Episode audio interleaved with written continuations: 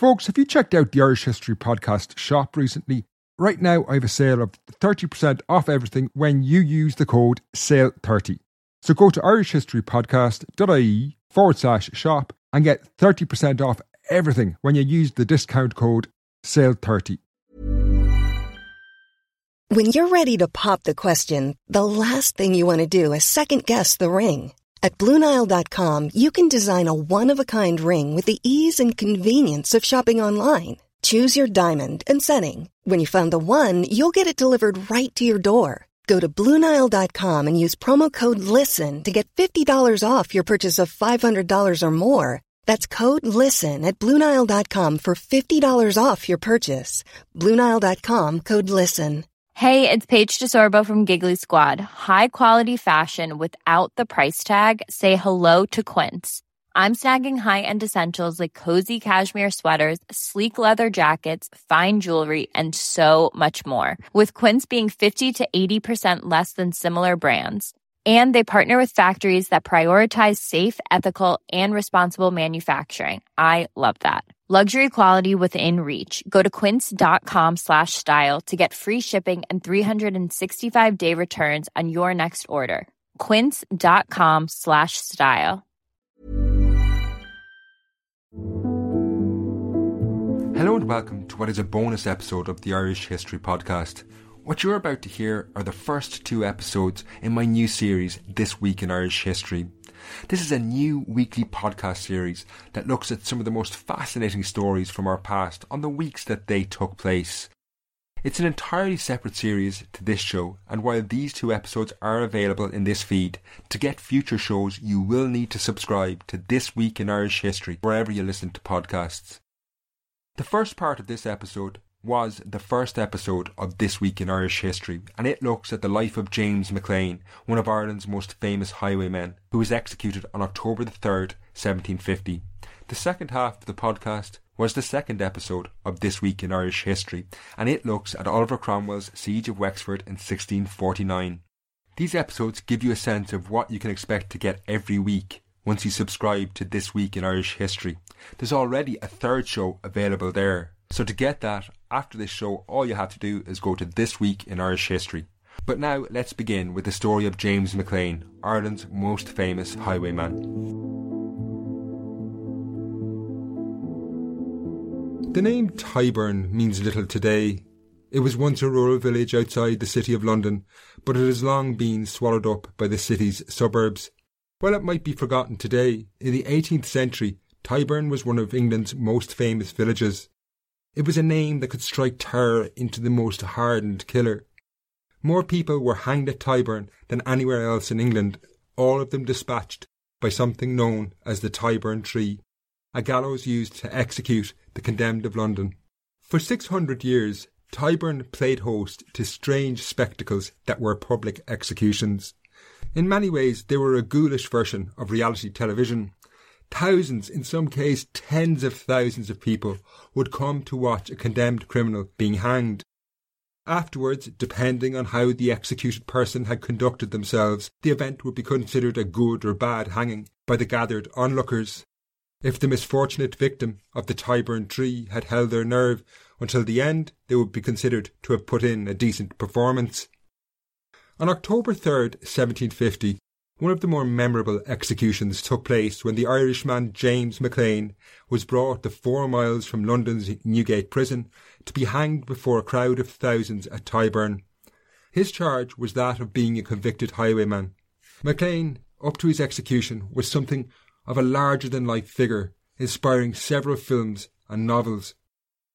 Born in County Monaghan in 1724, few could have foreseen the path James Maclean would take in life. His father and brother Archibald were both clergymen. Young James was supposed to become a merchant, however, he quickly tired of this, and indeed all work altogether. Conveniently, when he was only sixteen, his father died and left him an inheritance which allowed him to avoid what he saw as the tiresome business of earning a living. However, he quickly burned through his father's money, and after concocting more than a few get rich schemes that involved deceiving his relatives, he was left with no option but to get a job, and he went into service in 1742. Going into service in the 18th century meant literally serving another, and young James, only 18 years of age, became a footman and then subsequently a butler to a Colonel Tonson of Dunkettle in County Cork. Now, such a menial post was far below the station James Maclean imagined for himself in life, and he did not remain long in Tonson's service. He was dismissed after being discovered helping himself to the Colonel's wine. Over the following months, he lived on handouts from his brother until he made peace with his former employer, Colonel Tonson, who brought him to England in 1743, and there Maclean said he planned to join the army.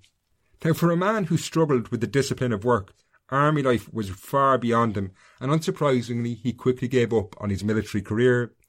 Having left the army, he managed to get £50 from a relative under the pretext that he was heading to the English colonies in the West Indies it's worth bearing in mind now that £50 was a considerable amount of money in the 1740s. His relative perhaps saw this as a worthwhile investment, that it would rid them of a cousin who would invariably be coming back to them on a constant basis looking for more money. However, James Maclean had no intention of leaving England. Instead, he spent the £50 on finery and started to court a certain Miss McLogan, the daughter of a wealthy innkeeper. By 1745, the two had married and set up a grocer's shop in London. However, our James, ever the work-shy type, struggled with the role of merchant. He and his wife had two daughters, but when his wife died in 1748, he left his children with his mother-in-law, sold the shop, and became a man of leisure in London from the proceeds. Now, soon after this, his mother-in-law came after him, demanding money for the upkeep of his children.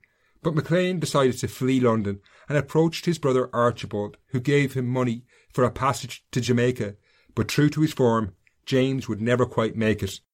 In spectacular but unsurprising style, he lost everything while gambling the night before he was due to sail.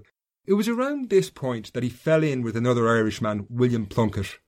Now Maclean would later say that it was Plunkett who convinced him to become a highwayman although one suspects James had few qualms if it helped him avoid having to do any actual work.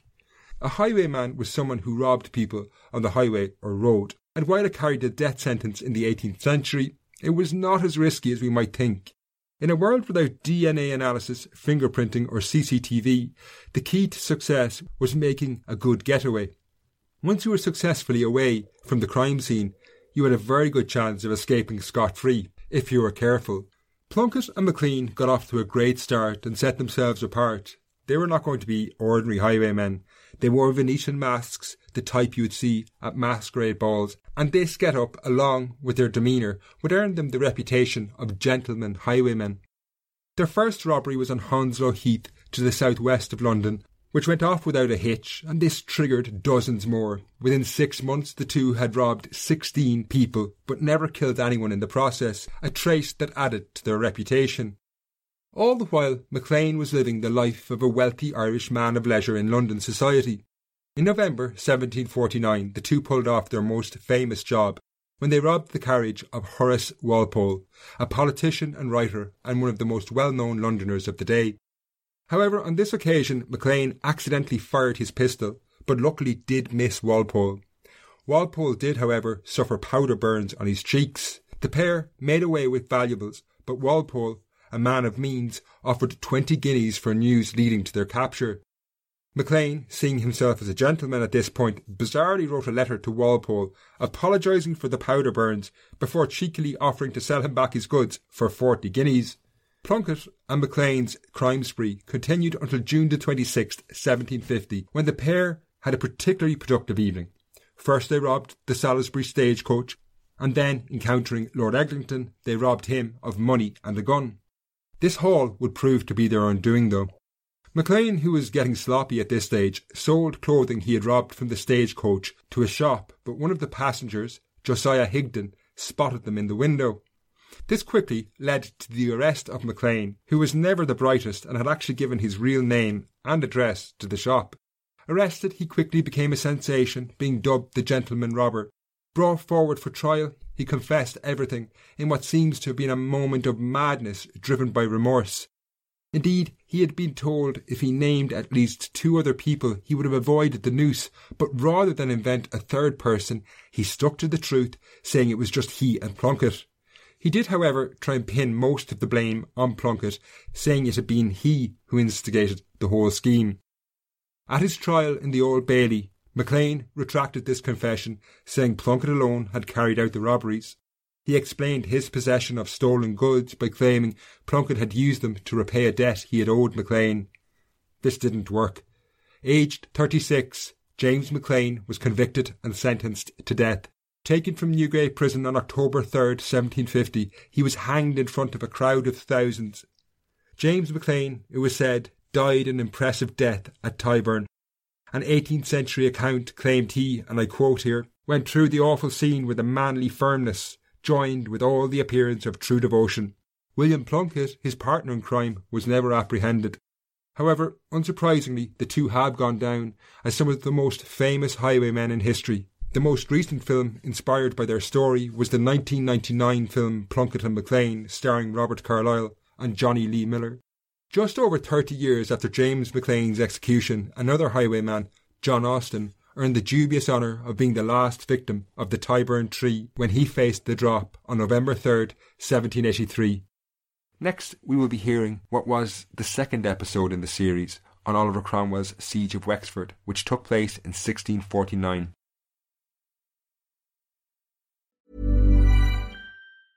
Ready to pop the question? The jewelers at BlueNile.com have got sparkle down to a science with beautiful lab grown diamonds worthy of your most brilliant moments. Their lab grown diamonds are independently graded and guaranteed identical to natural diamonds, and they're ready to ship to your door. Go to Bluenile.com and use promo code LISTEN to get $50 off your purchase of $500 or more. That's code LISTEN at Bluenile.com for $50 off. Bluenile.com code LISTEN. Quality sleep is essential. That's why the Sleep Number Smart Bed is designed for your ever evolving sleep needs. Need a bed that's firmer or softer on either side? Helps you sleep at a comfortable temperature? Sleep Number Smart Beds let you individualize your comfort so you sleep better together. JD Power ranks Sleep Number number 1 in customer satisfaction with mattresses purchased in-store. And now save 40% on the Sleep Number limited edition Smart Bed for a limited time. For JD Power 2023 award information, visit jdpower.com/awards. Only at Sleep Number stores or sleepnumber.com. The 17th century in Ireland was unquestionably a very bleak time. So much so that it's difficult to find positives or uplifting chapters in our history from this period. When describing day to day life, the words of the philosopher Thomas Hobbes, nasty, brutish, and short, spring to mind. They are certainly apt to describe a century that towers above all others in Irish history for misery, even though Ireland has had its fair share of bloody and violent epochs. The century fittingly opened and closed with wars. As the 17th century began, the Nine Years' War, a bloody conflict lasting from 1594 to 1603, raged across the island. Meanwhile, at the other end of this bleak century, Ireland was still recovering from yet another war, this one known as the War of the Two Kings, that had only ended in 1691. Important as these wars were, they paled in significance beside the wars of the 1640s and 50s, during which the Siege of Wexford took place. Contemporaries estimated that somewhere in the region of 40% of the population of Ireland died between the years 1641 and 1653, while modern historians estimate that the true figure was closer to 20%. This is still a staggering figure.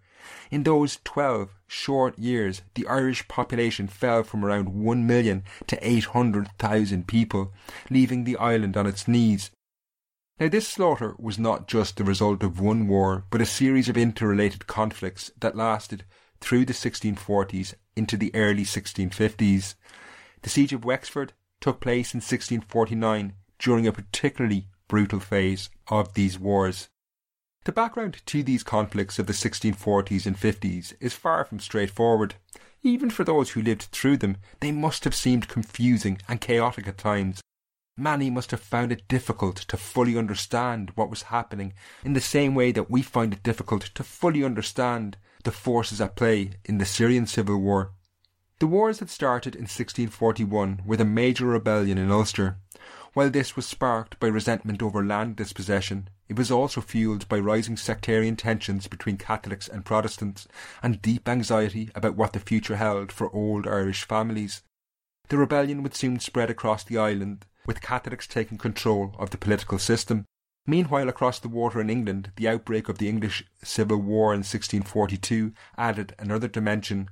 This saw parliamentary forces defeat the royalist armies, and then in January 1649 they executed King Charles I. It was inevitable, however, that this war would affect Ireland, given the island had been ruled by England since the 1170s. Indeed, having emerged victorious in England, the parliamentary leader, Oliver Cromwell, turned his gaze west to Ireland to secure what was England's oldest colony. Now, this was something that deeply worried many in Ireland, with good reason. The Catholics who now dominated the island had loosely supported the defeated King Charles I, so they knew they could expect no mercy from Cromwell and his forces when they landed in Ireland. However, to make matters worse, the parliamentary forces harboured deep suspicion, resentment, and outright hatred toward Catholics, and Irish Catholics in particular. These combined for an explosive mix. It was in August 1649 that the parliamentary forces, known as the New Model Army, landed in Dublin, led in person by Oliver Cromwell. Dublin was the only place they could land in Ireland unopposed, as the port had remained loyal to Parliament through the later years of the English Civil War. However, once they left the city, they would face staunch resistance. That said, the new model army were well equipped and battle hardened from their experiences in the English Civil War. Led personally by Cromwell, their initial strategy was to secure Irish ports along the eastern seaboard. To this end, having landed in Dublin, they marched north to the walled city of Drogheda, thirty miles from Dublin. During this brutal siege, Cromwell and his new model army established a reputation for brutality that would be the hallmark of their campaign in Ireland. Having made two breaches in the walls of Drogheda, they began a full assault on September the 11th. Forcing their way in, the new model army began what is still, over 350 years later, regarded as one of the most notorious massacres in Irish history.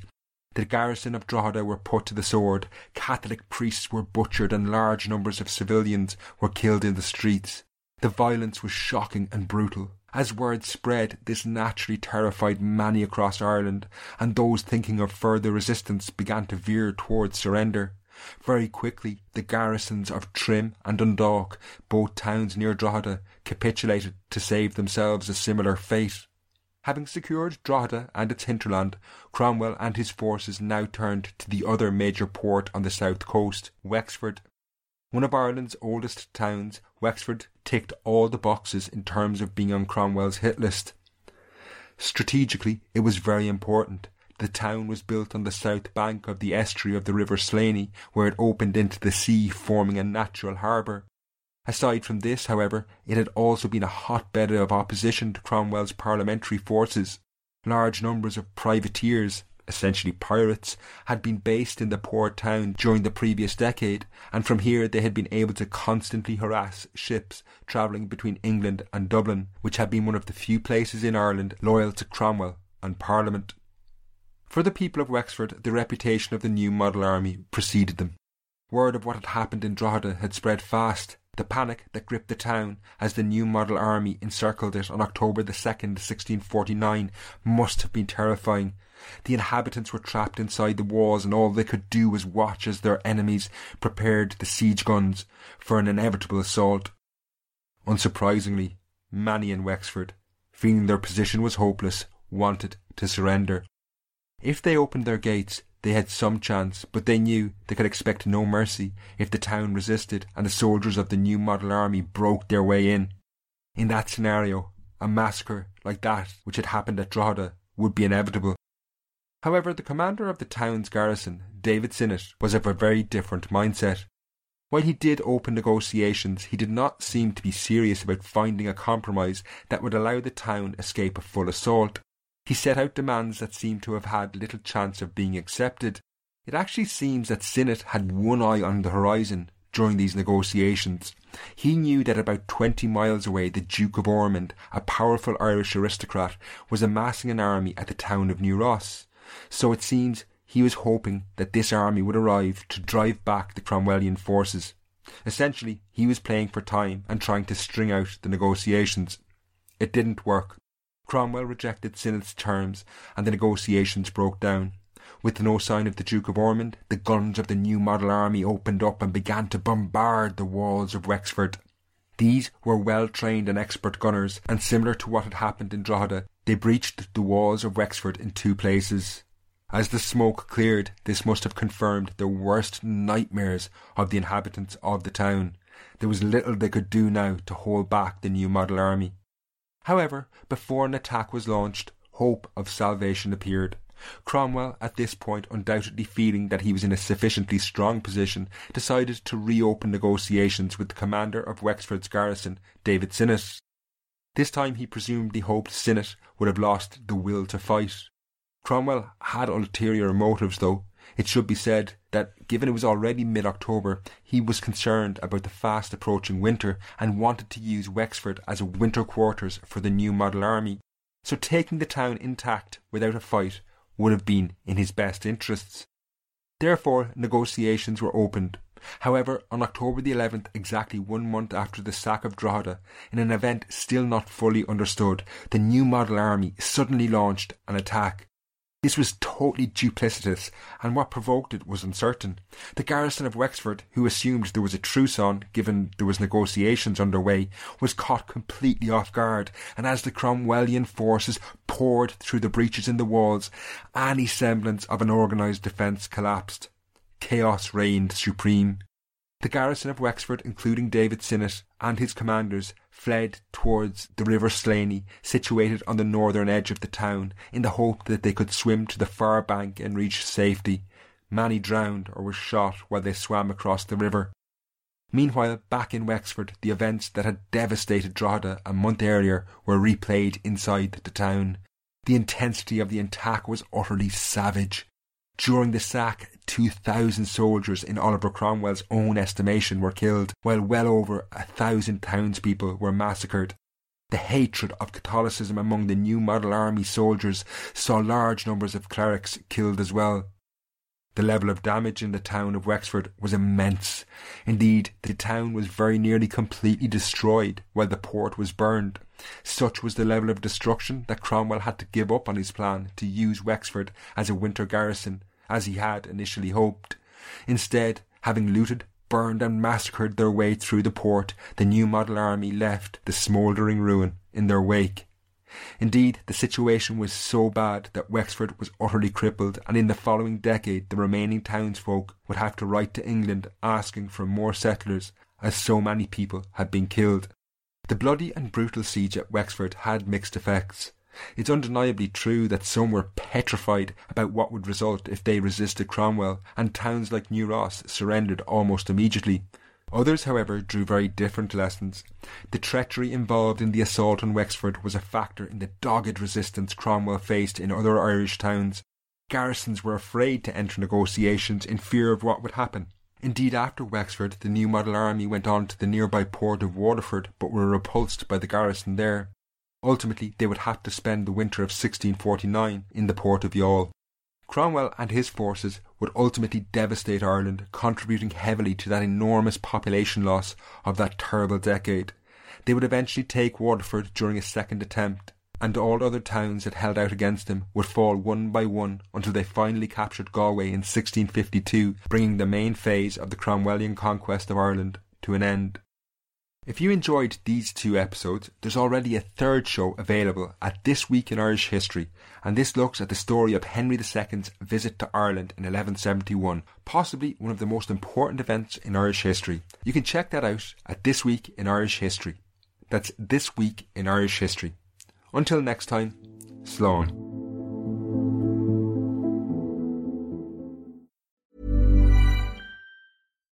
Here's a cool fact a crocodile can't stick out its tongue.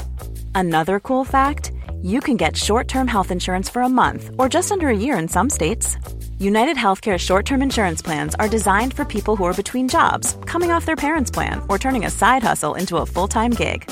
Underwritten by Golden Rule Insurance Company, they offer flexible, budget friendly coverage with access to a nationwide network of doctors and hospitals. Get more cool facts about United Healthcare short term plans at uh1.com.